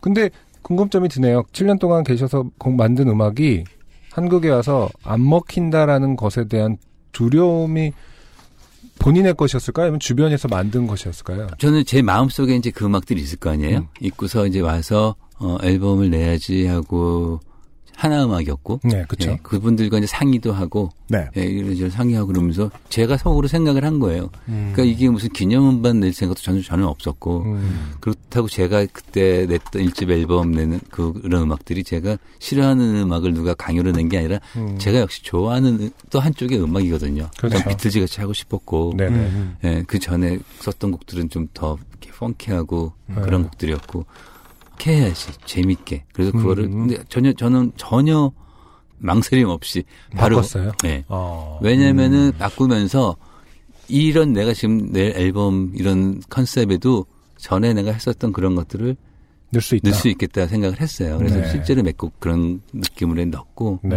음, 음. 그러면서 좀 이렇게 soft landing 해야지 뭐 이런 생각하고, 아, 예. 음. 예. 일집을 지금 다시 듣고 있어도 그런 궁금증은 뜨거든요. 오랫동안 이제 한국 바깥에서 수학만 하다 온 뮤지션인데 네. 그 당시에는 이렇게 표현해 볼까요? 동아기획의 문법 같은 데에도 그렇게 많이 비껴나가지 않고 있다. 음. 요거 이상한데? 음. 하는 생각을 그냥 팬 입장에서는 했던 음, 적이 있단 그렇죠. 말입니다. 어. 네네. 음. 본인의 전략은 soft landing. 음. 예, 그리고 제가 원래 하고 싶었던 것도 있었고, 네. 예, 그러니까 저는 좋은 말로는 네. 이렇게 좀 음악을 좀, 좀 넓은 스펙트럼으로 늘 이렇게 해왔고, 네. 나쁜 말로는 이제 우주삽이 넓고 막 이런 거예요. 네. 음. 예, 그래서 아 그래 그럼 이거는 나중에 하고 어 일단 이거 이거 해야지. 네. 예, 그리고서 곡을 다 다시 쓰고 음. 거기서 거리에 서서라는 곡만 제가 준비했던 곡이었던 것 같고요. 음. 그 연주곡이었는데 예. 음. 예, 그 나머지는 다 다시 쓰고 네. 음. 음. 그리하여 어떻게 소프트 랜딩에는 당시에 성공하셨던 겁니까? 성공했죠? 그 사, 람들은그 네. 앨범이 많이 팔린 적은 단한 번도 없어요. 예. 근데 사람들이 브랜드 입장에서는 예, 저런 음악이 아, 예. 있구나 예, 이런 예, 것, 예. 예, 저런 음악이 있구나 예. 이렇게 생각했던 것 같아요. 음, 그 다른 인터뷰들을 좀 보고 있으면 아, 학생들에게 이제 뭐 비틀즈 음악 꼭 많이 들려주시고 뭐 한다고 이렇게 들었습니다. 어느 학번에 몇 세대에 누가 들어오든 간에 음. 들려주는 음. 악이 있으신 것 같더라고요. 음, 음. 이제 걸 쳐다보면 본인이 뮤지션 정원영이 이제 처음에 아주 어렸을 때 나중에 뭐 이제 음악 공부 또 하고 새로 하고 이럴 때 말고 처음 자기를 끌어당긴 음악 뭐 이런 게 있을 거 아니에요. 네. 그런 얘기를 전 잘 못 봤어요. 음. 어쩌다 힌트가 나오는 게 자기 돈 들고 가서 처음 샀던 음반을 길버트 오설리반의 Alone 아. Again Naturally라고 예. 찝어주셨어요. 근데 이게 그 편집자가 잘못한 건지 아니면은 정원영 씨의 기억이 잘못된 건지 Alone Again Naturally는 그 당시에 앨범으로 나오지 않았거든요. 그게 편집 앨범이었어요. EP였습니다. 예. 네, 편집 네, 앨범. 싱글. 아 편집 앨범. 예, 편집 그러니까 앨범. 앨범? 그때 우리나라는 어떤 거였냐면은 아. 예, 예, 예. 예, 예. 그 예, 당시에 교양 있는 말씀이에요. 예. 편집 앨범. 아, 편집 앨범. 여러 가지 다른 사람의 곡이 들어 있었어요. 그 맞아. 안에. 아. 예, 그 안에 근데 그 팝송만 들어 있었는데 그 안에서 가장 인상 깊었던 곡이 그거였어요. 네. Alone 음. Again. 어, 몇 년도셨습니까? 그걸 딱 살 때가 73년, 72년. 제가 5학년 때였으니까 와. 8, 그 72년이네요. 72년 나왔던 해군요 트랙이. 예. 그 해에 본인의 이제 그 용돈 받으면 이제 슬슬 그때부터 판을 쓰기 시작하잖아요. 네. 그리고 내 장, 우리 아빠 장 말고 내 장을 채워나가는 첫 시기잖아요, 그때가. 그렇죠. 그렇죠. 초등학교 후반에. 네, 네. 음. 그때 샀던 몇 장의 음반들 지금까지 기억하시는 것들 소개해 주세요. 음, 그것들이 그러니까 사- 사실은 어떤 뮤지션의 앨범 하나로 딱 원판이라 그랬죠. 네. 오리지널 그걸 갖게 된 건 중학교 때고요. 네. 그 당시에는 제가 샀던 것들은 다 그런 편집 앨범이었어요. 아, 예. 네. 왜냐하면 그게 더 쌌나요? 엄청 쌌. 백, 백판일 뿐만 아니라 아마 50원이었을 예상이 거라고 맞군요. 생각- 50원. 50원 이요? 네, 아. 아마도. 아. 오, 저는 500원이라고 생각했는데 아마 그렇게 비쌀 리가 없고 그 시절의 묶음 상품이군요. 50원이었을 거예요. 예. 아, 묶음 상품은 계속 음악계에 있었군요. 네. 네. 아, 50원 맞았어요. 50원일 거예요. 음. 예, 택시 값이 그때가 80원 그랬던 거로 생각하니까. 네. 음. 그 당시에 본인을 제일 많이 그럼 끌어들였던 트랙들. 아. 근데 편집 앨범 위주로 저도 어렸을 때 좀 들었던 편인데 네. 그렇게 되면은 기억이 안 나요? 기억이 잘 안 나고 그냥 그 분위기가 그 흐름이 너무 좋았고 그래도 그 트랙은 딱 집어 주셨잖아요. 그런 네, 길버트 있겠죠. 오설리반. 네. 네. 그 음악이 굉장히 인상적이었고 네. 비틀즈들이 있었고 거기도 그렇죠. 그것도 한두 곡씩만 들어 있었고 어, 예. 그다음에 비지스도 들어 있었고 네. 음. 예. 지금은 그, 그 파퓰러하지 않았던 지금 우리나라에서 파퓰러하지 않은 음. 아, 이름들이 생각이 안 나요. 그러니까 네. 시- 그, 그분들은 그러니까 예를 들어서 뭐 어, 앤디 윌리엄스 이런 사람들은 그보다 네. 훨씬 야, 그때도 유명했지만 음. 그 전에 제가 듣던 것들이거든요. 네. 어, 아버지 때문에 어쩔 수 아, 없이. 아버지 때문에. 음. 예. 앤디 윌리엄스나 네킹콜. 넷킹콜. 네. 음. 이런 건 아버님 때문에 들었던 거고 네. 어, 제가 사는 앨범 중에서는 다 그런 편집 앨범이었고 음. 중학교 때부터 제대로 된 음반을 갖기 시작해요. 네. 근데 그때도 원판은 아니고 음. 그러니까 예를 들어서 Derek and Dominos 음. 네. 중1 때, 네. 음. 뭐 Pink Floyd, 네. Dark Side of the Moon은 네. 중중 3때인가 예. 그런 식으로 이제 하게 되는데 그 전에는 다 거의 다 편집 앨범밖에 못 샀어요. 음. 음. 그렇다면 음. 이 그럼 그 당시에 듣던 음악은 저희 같은 사람들이 보기에는 지금의 장르의 아버지 장르의 음악들이에요. 그렇죠. 예. 예. 그게 뭐 blue-eyed soul이 처음 시작될 때 혹은 네. 뭐 음. 팝락의 구분 같은 게 처음 지어질 때 레오나드 코엔이 계속 나오고 있었고요. 음. 음, 악이 레오나드 코엔이라든가 예. 아 그러다가 이제 나이가 들면 들수록 이제 장르를 타죠 슬슬 네. 이 학생은 네. 예. 그 다음 발전사가 그럼 궁금하네요. 고등학교로 넘어가면. 중학교 때부터 이제 문제가 시작돼요. 네. 예. 음. 문제가 시작되니까. 중학교 때부터. 제가 중학교를 가면서 쟤랑 같이 초등학교 다녔던 음. 그 친구랑 같이 가게 되는데 네. 그 친구가 이제 그, 그 친구가 우리나라 음악계에 커다란 진짜 영향을 미친 사람이라고 생각을 해요. 네. 그렇습니까? 예. 음. 왜냐면 그 친구는 이제 부잣집 아들이었는데 네. 음. 가정교사 선생님이 계셨어요. 아. 예. 서울대 출신의 밴드 하러 계시던. 음. 예. 그 밴드에 누가 있었냐면 재일교포 출신의 singer가 있었어요. 서울대에. 네. 예, 재일교포에서 오신. 네. 근데 그 사람이 그 아. 일본서 노래 네. 노래 배운 사람이 음. 일본에 있던 흑인이 음, 군인이에요. 음. 예. 그러니까 우리는 전혀 알 수 없었던 그런 그 정보를 이 사람은 알고 있었던 거예요. 이 그렇군요. 재일교포는. 음. 네. 그래서 이 재일교포가 서울대 들어와서 그 밴드를 하면서 자기 밴드들이랑 이러저런 음악 교환하고 얘기하면서 음. 엄청난 걸 이제 정보들을 알고 있었고 그분이 가정교사가 제 친구의 네. 가정교사인 거예요. 저는 음악을 진짜 많이 들었다고 생각했는데 어렸을 때 음. 중학교 때 딱 가서 그 친구를 만났는데 그 친구는 전혀 다른 세상에 아. 그래서 이게 도대체 뭘까? 근데, 근데 음악을 많이 들은 것도 아니에요 보니까. 음. 근데 아. 저, 저보다 훨씬 많은 그, 원영아 이거 알아? 그러면서 데레겐 도미노스 앨범을 주는 거예요. 예, 예, 예, 예. 중일 때. 그래서 난 저는 이런 앨범을 들어본 적도 없죠. 음. 에릭 클랩튼은 알았으나 그렇죠. Derek and 네. 이런 거 어허. 듀언 올맨 얘기를 막 하고 그래요. 예, 예. 그래서 그렇구나. 그런데 어느 날 Dark Side of the Moon을 갖고 와서 아. 이걸 아니 그래. 근데 그 음악들이 너무 좋은 거예요. 음. 그래서 이게 무슨 일인가 그러니까 얘는 그런 information을 갖고 있었고 네. 나중에 물어보니까 가정교 선생님이 그랬대요. 좋은 돈이 예를 들어서 천 원이 생겼는데 이거 네. 어떻게 할까요? 그랬더니 record shop에 가서 네. 비틀즈 걸다 사 그랬대요. 음. 먼저. 아, 먼저. 예, 예. 네. 우선. 네, 그걸 다 사. 그러니까, 예. 네. 그래서 걔는 그걸 다 가지고 있었고 예. 그 다음에 또 이 친구 형님이 이제 그 유학 중이셨어요. 그 네. 당시에. 음. 그 귀국할 때마다 이 친구가 판을- 요구하는 아. 판을 가지고 이제. 예. 음. 그래서 저는 그 친구한테 제가 다 배웠어요, 음악을. 음. 예, 중학교 때부터. 네. 그리고 중3 때 그 친구가 뭐냐, 우리 밴드 하자. 음. 어. 예. 저는 음악 할 생각이 없었어요. 근데 언니가 음악 좋아하고 피아노를 치고 있으니 쟤는 우리에게는 시켜야 되겠다. 그래서 음. 예, 그때 아, 피아노는 이제 배우고 계셨었고요. 저 어렸을 때부터 쳤으니까 네네. 일곱 살 때부터 음, 계속 초등학교 때 계속 쳤어요. 네네. 중학교 들어가면서는 피아노를 레슨은 안 받았지만 음. 그때도 이제 음반사 하면은 이렇게 흉내내고 음. 예, 치고 있었고 놀고 있었는데 네. 음악 할 생각은 없었는데 이 친구가 이제 음악의 길로 간 거고 네. 그 친구는 어마어마한 그걸 가지고 있었고 음. 그 음반을. 정보를 정보를, 정보를. 네. 음. 뭐다 뭐 그때 뭐뭐 그때 상상도 못하는 것들을 들려줬어요. 음.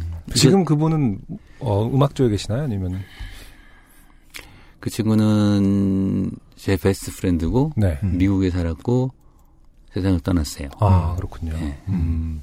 정말 그 중학교 때 듣는 음악들이 정말 거의 80%를 지배, 그러니까 모든 그 인생의 음악을 네. 결정짓는 것 같은 느낌이 좀 들어요. 중학교 때 같은. 그리고 우리는 종종 친구의 playlist에서 우리의 삶을 얻게 되잖아요. 미래의 삶을. 음. 그리고 저는 아. 저는 심지어 과외 선생 저도 옛날에 어, 그- 근데 그 중학교 때였던 것 같은데요. 과외 선생님이 어 재즈 앨범을 몇 개 그때 이제 그 뭐냐 음. 키스 자렛 음. 이런 거 갖다 주시고 뭐 쉬운 거부터 들어르면서 이제 그 Getz and Gilberto 앨범 음. 갖다 주시고 뭐 이랬던 기억이 나거든요. 네. 음 그- 그런 식으로 그 갑자기 확 그 형들 음. 네. 그렇게 해서 갖다 준 앨범이 혹은 무조건- 잘 사는 친구들. 예, 무조건적인 어떤 신뢰를 확 주는 경우들이 있잖아요. 음, 네. 그런 사람들이 참 중요한 역할을 하는 것 같다는 생각이 그래서 그 말씀하신 것처럼 학교에 들어오면은 네. 그런 경험을 하지 못한 친구들한테 아, 그런 그- 의미군요. 예, 인포메이션을 계속 주는 거예요. 그러니까 예. 예, 그정 이제 비틀즈부터 시작하지만 사실은 이제 그 시작일 뿐이고 본인이 아, 친구분에게 얻었던 그것.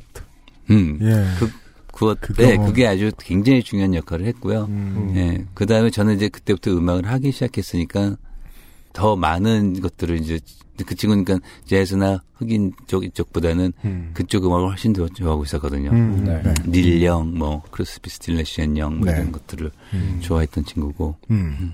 네, 알겠습니다. 근데 그 처음으로 샀던 앨범 혹은 그걸 기억하는 것이 이제 편집 앨범이지만 길버트 설리번의 음. 언론 어겐이라는 것은 상당히 뭐랄까 약간 수미상관의 느낌이 저는 드는 게 정원영님의 음 악이 약간 그런 느낌이라고 저는 생각하거든요. 음, 그러니까 지금도 네. easy listening의 입문서들 중 하나죠. 근데 음. 예. 길버트 설리번은 easy listening 이전에 그 가사의 멋이 있고요. 아, 일단 가사의 우중충함. 음. 그는 그 가사 너무 좋지 않아요? 근데 저도 좋은데. 인생 노래 중에 하나인데 네. 저는 심지어 몇 년 전에 그 유학할 때 어디 가서 그 시골에서 그 무슨 페스티벌 하는데 길버트 설리번 온다 그래서 가서 봤잖아요. 아 진짜 음. Alone Again을 잔디밭에서 들었던 음. 기억이 나네요. 아, 너무 네. 좋았어요. 여전히 좋더라고요. 그 곡을 말씀하시니까 또 좀 더 말씀드리자면 네. 예전에 이제 그 여러분 아시는 김광민 씨 피아니스트 네네네. 김광민 씨를 이제 어느 동네에서 만나기로 했어요. 음. 근데 제가 그때 딴 친, 약속이 있어서 그 친구를 광민을 만나서 음. 어느 카페에 넣어주고 그다음에 저는 옆에 가서 일 보고 다시 그 네네. 카페 들어갔더니 네. 음. 그때 손님들이 다 빠지고 광민 씨 포함 두 테이블이 있어요. 음. 그래서 가만히 있으면서 원영아 좀 전에 무슨 노래를 들었는데 음. 너무 좋다. 음. 네. 다시 한번 듣고 싶은데 음. 제목은 모르겠다. 음.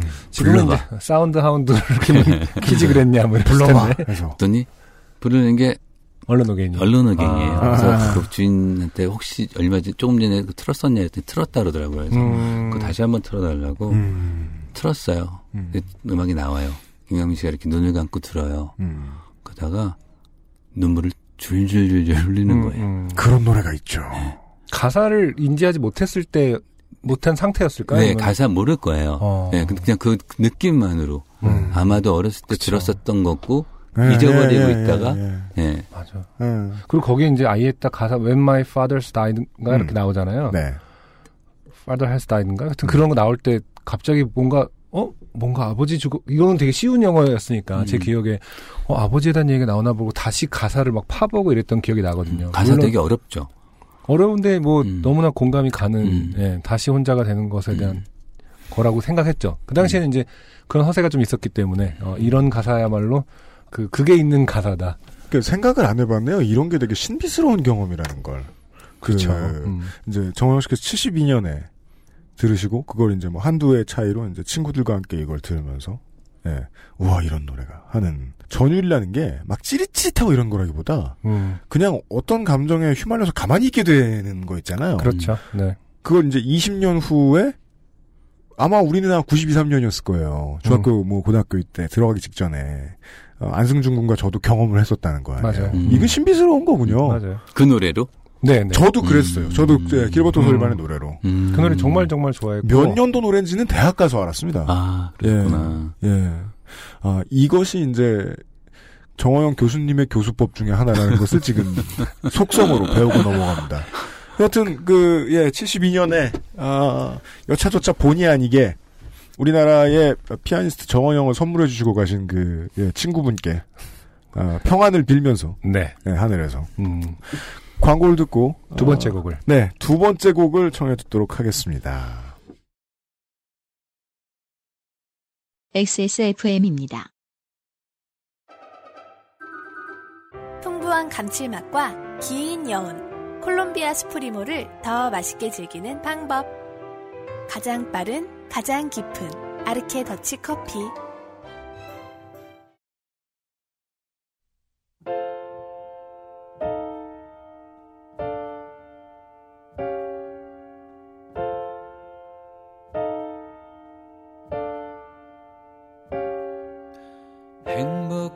행복해졌어 입꼬리 올라가고 뭐든지 주는 대로 먹고 숨도 잘 쉬어져 행복해졌어.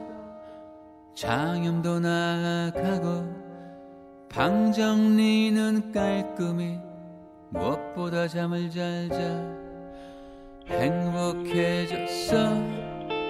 글도 다시 써지고 혼자 떠날 여행길이 두렵지 않아. 나 행복해졌어. 자꾸 웃음이 터져. 웃으며 심야극장 갔다가 너를 만났네. 너를 만났어. 하필 너를 만났어. 맘 정리 다 했는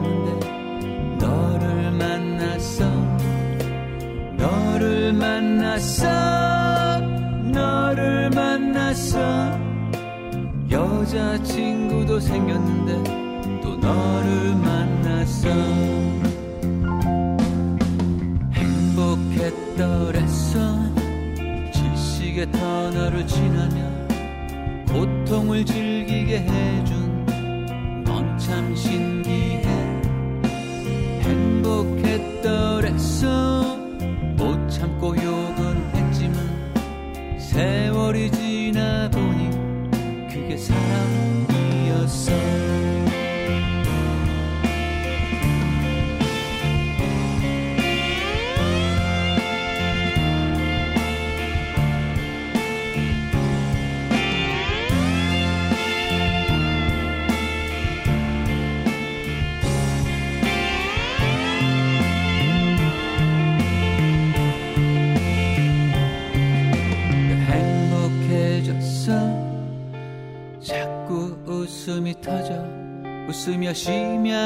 극장 갔다가 너를 만났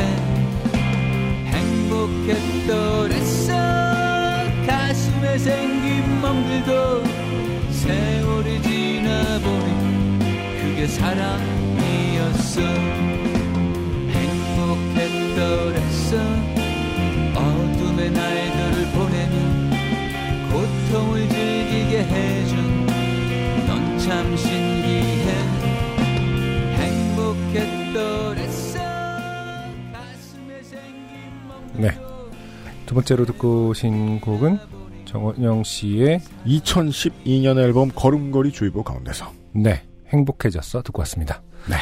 음, 이 노래는 또 예전에 제가 듣던 사랑과 평화의 어떤 느낌도 좀 있고요. 음, 그런 면에서는 좀 어, 옛날 생각이 나네요. 그 네. 비틀즈를 납치해 와서 이태원에 한 2년 살게 하면 이런 노래가 나오는.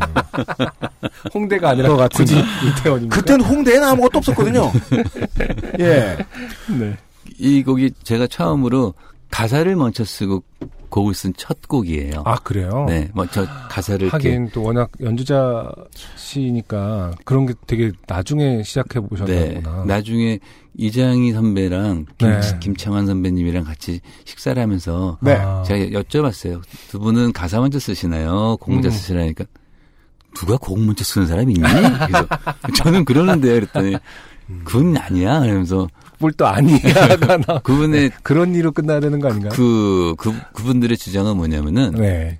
그게 되게 와닿았는데 가사를 한 보름 동안 쓴대요. 네, 네. 고민 고민해서 음, 음. 그래서 이, 이 가사를 상대방에게 전달하기 위해서는 그렇죠. 예. 곡이 음. 아주 간단하게 써진다는 거예요. 음. 예. 그러고 생각을 해보니 저 같은 경우에는 노래곡을 쓰는데도 불구하고 이게 아직 가사가 완성이 안 됐지만 음. 사람들한테 이 노래를 들려줬을 때 음. 그럴듯하게 들려지게 하려고 네네네. 노래에다 이런저런 장치를 넣는 거예요. 그렇군요. 괜히 안 써도 되는 코드를 넣는다거나 아. 변조를 한 그렇게 해야지 뭔가 그럴듯해 보였는데 음. 가사를 먼저 써놓으니까 이거 전달하기 위해서 진짜 간단하게 곡 쓰게 되는 거. 지금 곡 들어보시면 코드도 몇 개 없고 음, 음. 네. 양목해졌어 가는 맞아요, 거예요. 맞아요. 그래서 가사도 잘 들리고요. 네. 확확 들어오긴 네. 하네요. 예. 네. 그러니까 처음 제가 이렇게 작업했던 곡이에요. 음, 그래요. 음. 어. 근데 옛날에 그- 제가 이제 제일 좋아했던 혹은 처음 접했던 건 이제 다시 시작해. 네. 이런 곡들도 지금 들어봐도 그것도 가사가 먼저 나온 것 같은 거의 느낌이- 같이 나갔던 곡들이에요. 아, 그거는 그 네. 곡을 쓰면서 음. 그것도 그렇고 가버린 날들도 그렇고 음. 같이 나갔던 곡들이에요. 그러니까 음. 그런 곡들이 가장 자연스럽고요. 음. 같이 나가는 곡들이. 그럼 김창완 씨나 그 이장희 씨의 지론은 확실한 되게 명확하고 확고하시겠네요. 장희영 님이 훨씬 훨씬 더 어, 확고하. 네, 자- 창환 형님 의견보다 장희영 님이 훨씬 더 그렇게 말씀하셨어요. 음. 어, 음? 가사를 안 쓰고 곡을 먼저 쓰냐? 예끼 예끼. 말투도 비슷해요. 가사를 슈- 한 15일 한 달에 쓰- 겹쳐 쓰고 아. 곡은 한 30분 1시간 쓰신대요. 네. 그- 그래서 그게 잘 전달이 됐으면 좋겠다. 그래서 음. 더 간단하게 말- 그 쓰게 된다고 음. 하셨어요. 정원영 씨는 그러면은 가르치실 때는 그런 것에 대한 어떤 기준을 본인이 느낀 거를 전달하시려는 편인가요? 아니면 네, 교수로서? 네, 전달을 이런 거에 대한 얘기는 해요. 음. 특히 싱어송라이터들이랑 얘기할 때는 네. 네네. 이런 얘기를 해요. 음. 예, 그래서 일부러 그런 것도 해요. 뭐 가사만 써오기, 음. 곡 써오기가 아니라 음. 예, 여섯 명이서 가사만 써오기. 음. 그래서 사다리를 타서 가사를 다 바꿔요 서로. 음. 그러면은 아. 어떤 사람은 뉘앙스가 굉장히 친절한 가사 쓰는 친구가 있고 네네. 어떤 사람은 굉장히 시니컬한 그렇죠. 그 시니컬한 가사 받은 이 친구는 친절한 사람이에요. 음. 그 곡을 노래로 써내기가 되게 힘들대요. 음. 그렇죠. 이 말투가 너무 달라서. 예, 자기랑 그렇죠. 생각이 달라서 네. 그러니까 그걸 고치게 된대요 또 음. 네. 말투를 음. 예. 예, 그런 것들을 이렇게 해요 일부러 음. 음. 그 지점이 좀 어려울 것 같다는 생각이 들어요. 본인은 사실 상당히 오픈돼 있으신 분이고 기본적으로 뭐는 어때야 된다라는 걸 강하게 주장하시는 걸 전 잘못 네, 봤거든요. 저안 그래요. 예, 개인적인 교류에 있어서도 음. 거의 그냥 친구 같은 성격이시고 뭐 어른으로서 저한테 말씀하신 적이 많지 않은 것 같은데 그래도 또 어, 학생들 특히 음. 이제 어떤 음악을 들어야 한다라는 것이 이제 솔직히 아무리 꼰대가 안 되려고 해도 음. 아 옛날 게 좋다라는 생각을 안 할 수 없는 부분이 있잖아요. 네. 거기에 대해서 그러니까 약간 그들하고는 교류를 하려고 생각을 해요. 너희들이 들려주고 싶은 음악 가지고 오라고 네, 아. 이런 식으로 같이 해요. 아. 그리고 실제로 그것 때문에 얻은 게 되게 많아요. 음. 예, 옛날 서울 예대 시절부터 네네. 동덕 시절도 그렇고 그러니까 호원도 지금 그렇게 하고 있는 게 자 다음 시간은 너희들이 나한테 들려줄 차례야. 음. 그래서 각 메이저별로 예를 들어서 뭐 보컬, 음. 기타 전공, 베이스 전공 네네. 그들이 다- 두 사람씩 뽑아서 자기가 들려주고 싶은 곡들을 두 시간에 걸쳐서 계속 들려줘요. 음. 거기 좋은 게 너무 많아요. 음. 학생들이 들려준 음악 중에서 교수님 말고 뮤지션 정원영을 되게 크게 움직인 노래들은 뭐가 있습니까? 지금 기억 지금 기억이 안 나는데 너무 제가 경찰처럼 물어봐 주세요. 제가 보면 보면서 제가 이렇게 어 저거 너무 좋다. 네. 그 사진 찍어놓은 것들이 있는데 음. 그게 그러니까 그 음- 음악적인 것도 있지만 보통 저희들이 유튜브로 보는데 네네 음. 그렇죠. 음악적인 것도 있지만 그 영상적인 것들에 음. 관한 아, 것들 예, 예, 그다음에 예. 어떤 이미지적인 것들 네. 그런 것도 되게 많고 네. 그들이 실제로 그런 건지 안 그런지 건지 모르겠지만 약간 페미니스트 같은 그런 것들 음. 혹은 어 동성애적인 것들 음. 이런 것들에 대해서 뭔가 문제 제기를 할 수 있는 그런 음. 음. 악들도 많고요. 음. 의외로 또 아주 옛날 것들에 대해서 음악을 가지고 온 친구도 있어요. 음, 네. 네네. 되게 그 음악을 하는 친구들은 부모님들 영향을 많이 받았어요. 보면은 아. 근데 그분들이 듣던 음악들을 역시 가지고 오는 친구들이 많고 네. 네. 음. 언제부터 저희 애한테 좋은 음악을 들으려도 될지 고민이에요. 왜냐면 지금은 계속 계속 핑크퐁만 듣고 있거든요. 저도 제가 오히려 지금 핑크퐁을 다 외울 지경인데 앞으로 졸업하려면 지금까지 한 것보다 몇배더 해야죠. 그거. 이제 언제부터 이제 자연스럽게 비틀즈를 틀어놓고 음. 해야 될지 어, 그 다시 한번 생각하게 되네요. 그거 지금 하셔도 될 것 같은데요. 그런가요? 그러니까 늘 예를 들어서 늘 집안에 은은하게 클래식 음악이 나오고 음. 네, 뭐 아침에는 약간 밝은 아, 네. 데이스 날거 하긴 하고. 네. 네. 어. 그런- 참고로 제 노래는 따라 부르긴 해요. 이제 벌써 오. my, my last song을 음. 네, 와. 네, 따라 불러요. 어. 이 세상에는 아빠 음악밖에 없는 것처럼 해버릴까? 좋은 영향일까요? 그러니까 말이야. 아무튼 다시 돌아가서요. 네. 2017년 7월에 로스트 스테이션 정원영 씨 편입니다. 네. 시간이 사실은 또 다음 스케줄이 있으셔서 저희는 음. 계속 계속 수다를 떨고 싶지만은 어, 또 몇 가지 이제 필수 질문 아닌 필수 질문들을 여쭤볼 때가 됐는데 네. 사실은 아까 이제 2015년에 7집이 워낙 큰 그, 그 슬픔을 담고 있는 앨범이다 보니까 그것을 네. 잘 털어내셔야 또 다음 앨범을 어, 만드실 수 있지 않을까 하는 게 이제 팬으로서의 기대인데요. 그게 네. 어떻게 빨리 이루어질 수 있을런지. 저 지금 다음 앨범 곡 다 썼어요. 아, 정말요? 아, 네. 다 써놓고 이번 그 사실은 여름에 녹음을 해서 가을에 낼 생각을 했는데 네. 뭔가 지금 일이 생겼어요 제가 음, 예, 예. 제가 생긴 게 아니라 그 주변에 네. 그래서 그것 때문에 봄 쪽으로 지금 연기를 하려고 하고 있어요. 네. 곡은 지금 다 썼어요. 음. 아홉 곡 썼어요. 그러니까 앨범을 낼 수가 있습니다. 네. 음. 그 꾸준히 이제 다른 인터뷰에서 강조 많이 하시더군요. 음. 그 나는 교수하는 거 아니면 돈 버는 거 없다. 그 순간 갑자기 감정적 너 같은 밀착, 말투로 하진 않으셨을 거야. 순간 감정적 밀착도가 생겨. 아 저도인데 이러면서 근데 물론 전 교수도 못합니다만. 그 근데도 불구하고 어느 시점부터 21세기 후반 후부터는 자기 앨범 내는 뮤지션으로서 쉬지 않으시더라고요 거의. 네. 그 입장에서 어떻게 그러실 수 있습니까? 제가요, 그러니까 네. 곡을 써야지가 아니라 그게 곡이 그냥 계속, 그러니까 어렸을 제일 처음 곡 썼던 때가 초등학교 때예요. 네. 5학년 때쯤 만화 영화 같은 곡을 쓰기 시작했고 음. 싱어송라이터라는 의미도 모른 채로 계속 고등학교 때 곡을 쓰고 있었고 그 곡으로 처음 이제 음. 79년도에 쉼이라는 밴드로 앨범을 처음 음. 냈고 음. 예, 그러면서 미국에 있을 때도 유학하면서 곡을 계속 쓰고 있었고 그 곡이 앨범을 내겠다는 뜻이 아니라 재밌는 건 거였거든요. 지금도 마찬가지로 계속 재미가 있으니까 곡을 쓰는 거예요. 그 2010년에 이제 5집 앨범 네. 정원영이라는 앨범 나올 때까지가 4집과 5집이 제일 그 인터벌이 길었죠 네. 아마 한 네. 7년 정도 되는 네. 걸로 기억. 그때 심지어 제가 그때도 인터뷰를 그 한이 TV에서 정원영님을 인터뷰했었거든요. 네. 새 앨범 나왔다고 해서 저 뮤지션이 이제 뮤지션을 인터뷰하는 그런 게좀 음. 있어갖고 음. 그때가 가장 그 7년이 길었던 이유가 뭐였었을까요? 긱스였어요. 아 그런가요? 네. 아. 일단 긱스가 있었고 그 다음에 긱스 한 다음에 사집을 내고서 제가 이제 아팠죠. 음, 아팠고 건강상의도 예. 있었고. 네. 그 다음에 밴드 앨범을 두 장 냈어요. 아, 정원영 밴드. 밴드. 아, 네. 그렇죠. 네. 네. 그 렇게 하면서 이제 소홀히 하고 있다가 그게 음. 너무 재밌잖아요. 밴드 음. 혼자 다니는 것보다 훨씬 재밌거든요. 그렇죠. 러니까 네. 그거를 그냥 한참 그러네요. 그때 한참 공연도 많이 하셨었던 예, 거. 엄청 많이 네, 했어요. 홍대 쪽에서도 그러니까요. 많이 하시고. 네, 홍대 쪽도 그렇고 전국을 돌아다니면서 근데 그 사이가 막 몇 년이 막 확 비어 있는 것도 아니고 음. 그 말씀해 주신 그쵸. 대로 긱스 정원영 맞다. 밴드 본인의 음반 정말 쉬지 않으셨단 말이에요. 아프셨음에도 불구하고. 네, 그게 그러니까. 제가 곡 쓰는 걸 좋아해서 그렇고 음. 곡을 쓰면은 들려주고 싶은 거예요, 사람들. 그게 네. 다 누구나 그렇겠지만 음. 예, 지금 앨범을 또 준비하는 이유도 늘 저는 그때 쓴 그 곡이 가장 훌륭한 곡이라고 아, 생각을 네. 해요. 그래서 지금 아홉 곡 이거 빨리 들려줘야지라는 아, 생각을 하고 네, 있는 거예요. 네, 네. 음. 그렇습니다. 방금 그 요번 아홉 곡을 말씀하시면서 네. 어 아주 그 빛나는 소년의 빛나는 아이의 네. 눈빛을 그러니까 본 것 같네요. 하나도 이해 못하겠습니다. 50년째 같은 직업이신데 음. 마인드가 그대로다. 아 그렇죠. 네. 들려드릴게요, 나중에. 예. 감사합니다. 가을로 기대를 해봐- 아니요, 지금. 봄? 아 네. 네, 내년 봄, 봄. 네, 지금 다른 일이 생겨서. 네네. 네. 네. 음. 2018년 봄에 네. 네. 정원영의 그 다음 앨범이 나옵니다. 네. 어, 오늘 로스트 스테이션에 모신 분들 중에 또 어, 최고령이긴 했지만은 뭐 고참. 자꾸 나이를 말씀드려서 죄송합니다만은 제가 요건 이길 자신 없어요. 이승열 씨만 해도 어떻게?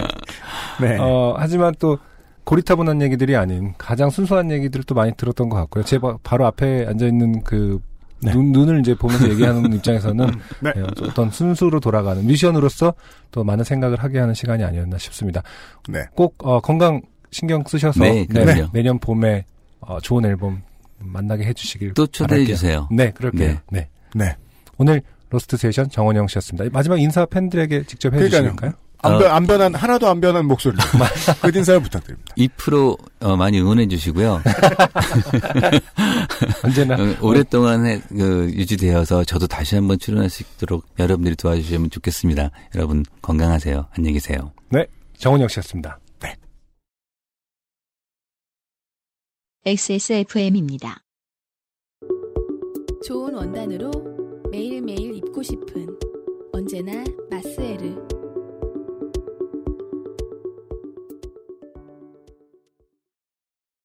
로스트 스테이션 네. 요파시 클래식 정원영 씨 편이었습니다.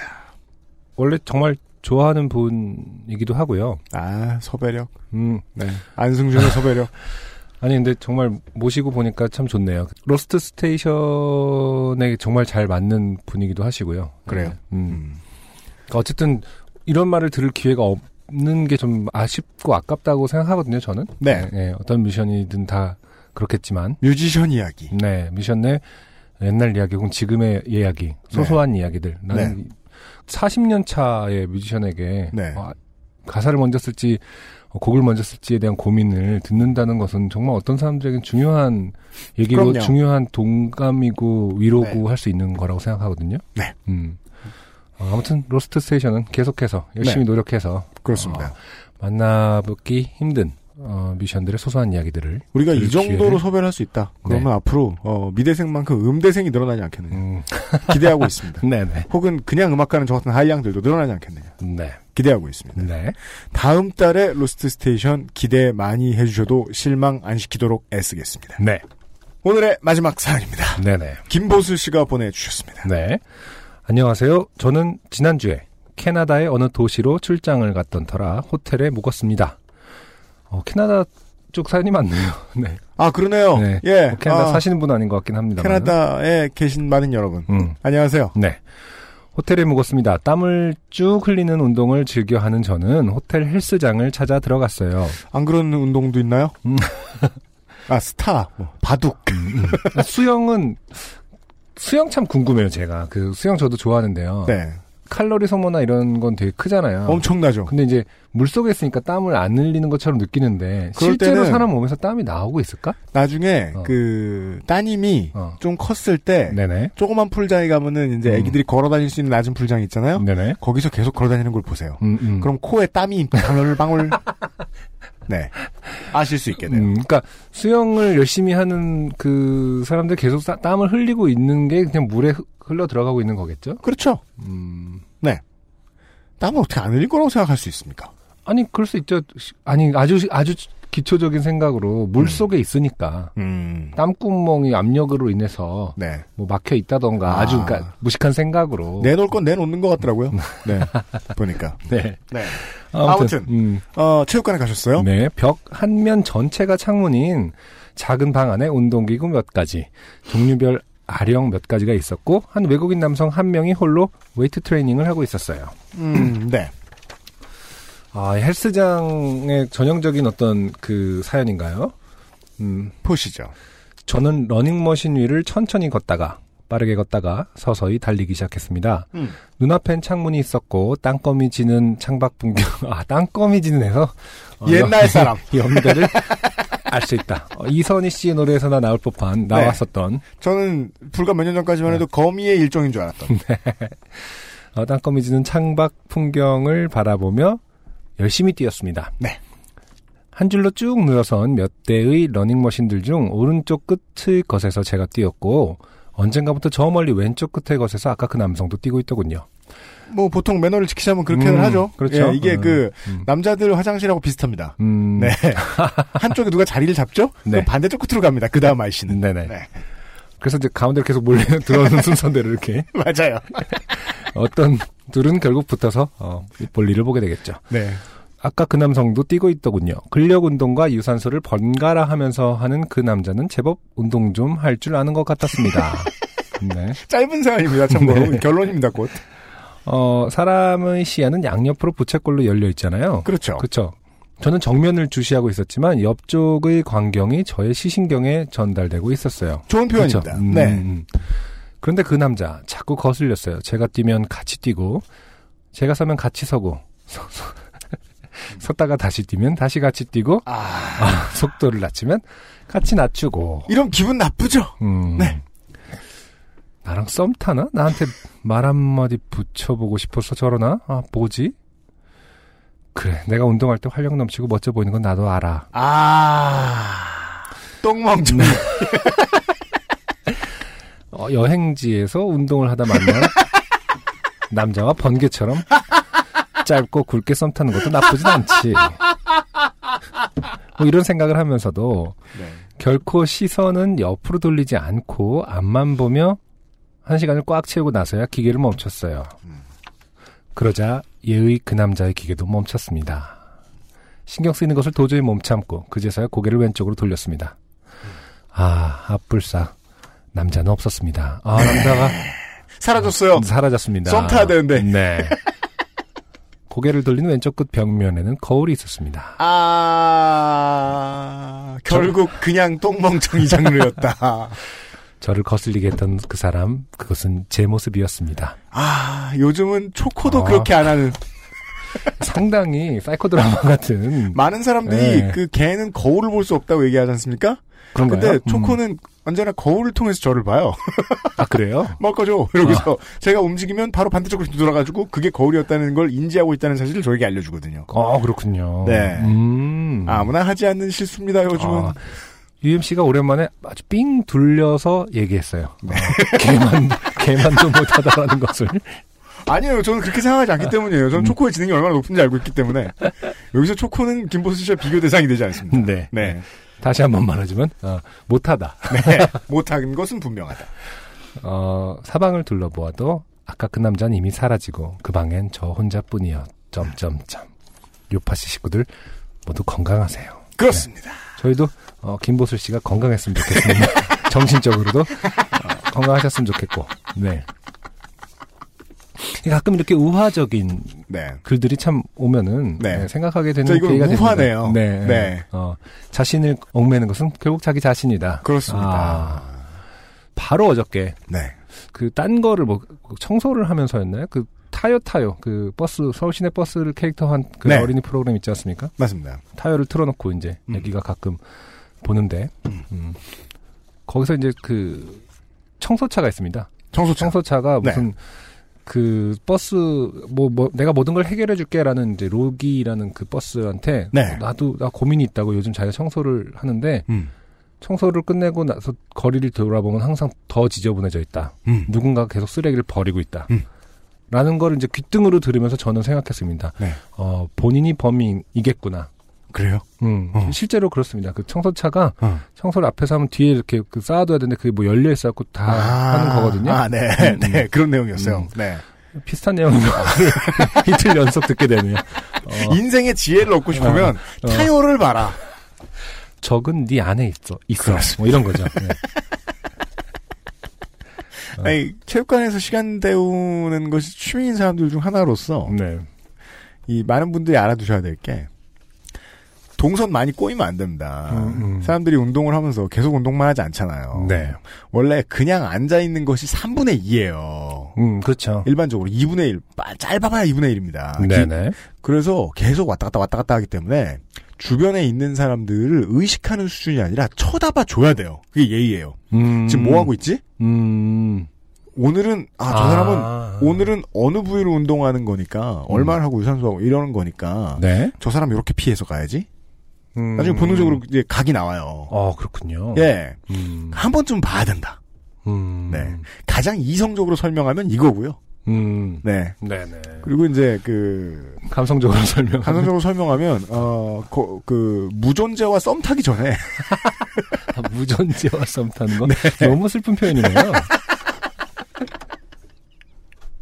정신을 다 잡아야 되겠다. 네. 이런- 건강하시기를. 건강하시길 김보슬 씨 건강하십시오. 네. 여기까지가 오늘의 사연이었어요. 네. XSFM입니다.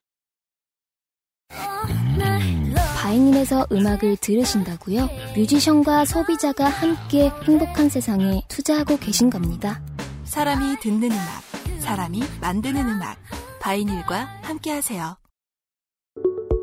좋은 원단으로 매일매일 입고 싶은 언제나 마스에르.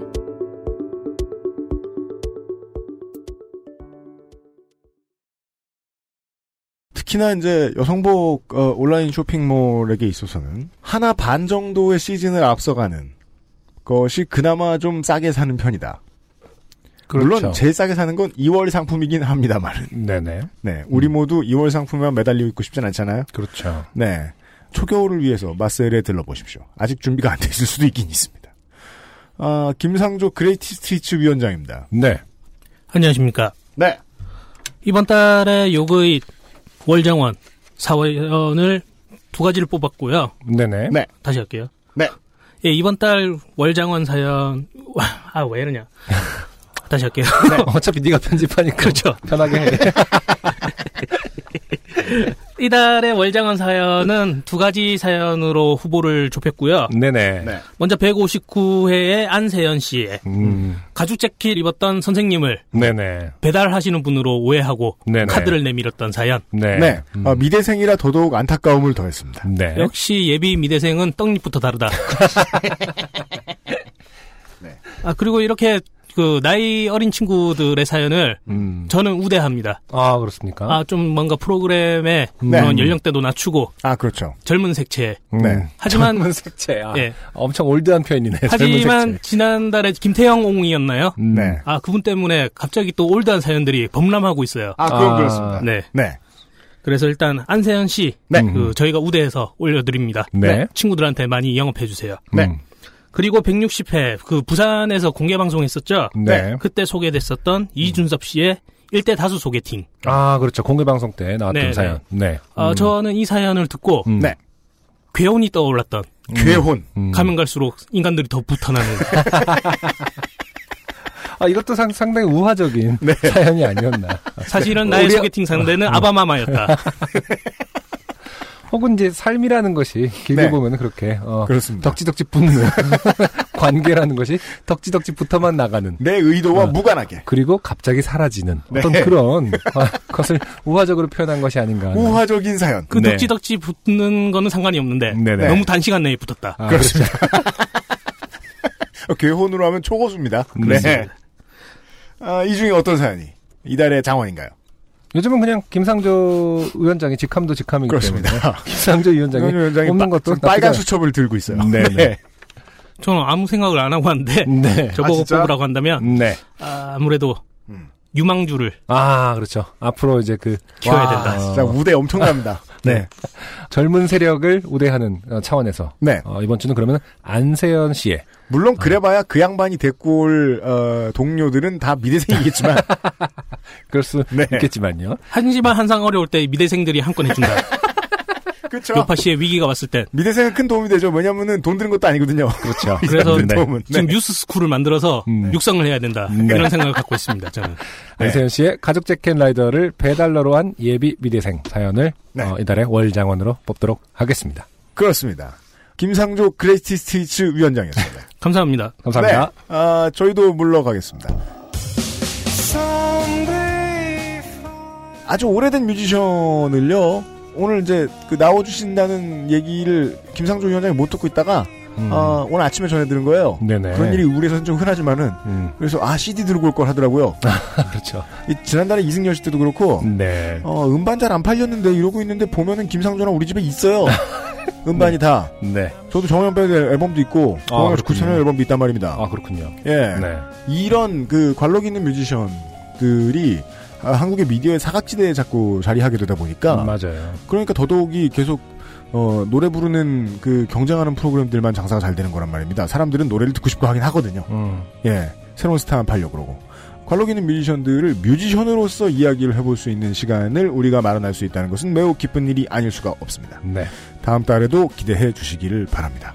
어, 요파 씨를 만드는 세 사람이 한꺼번에 인사드리도록 하겠습니다. 어, XSFM과 바이닐이 함께 만드는 요즘은 팟캐스트 시대 165번째 시간이었습니다. 다음 주 어김없이 다시 뵙죠. 안녕히 계십시오.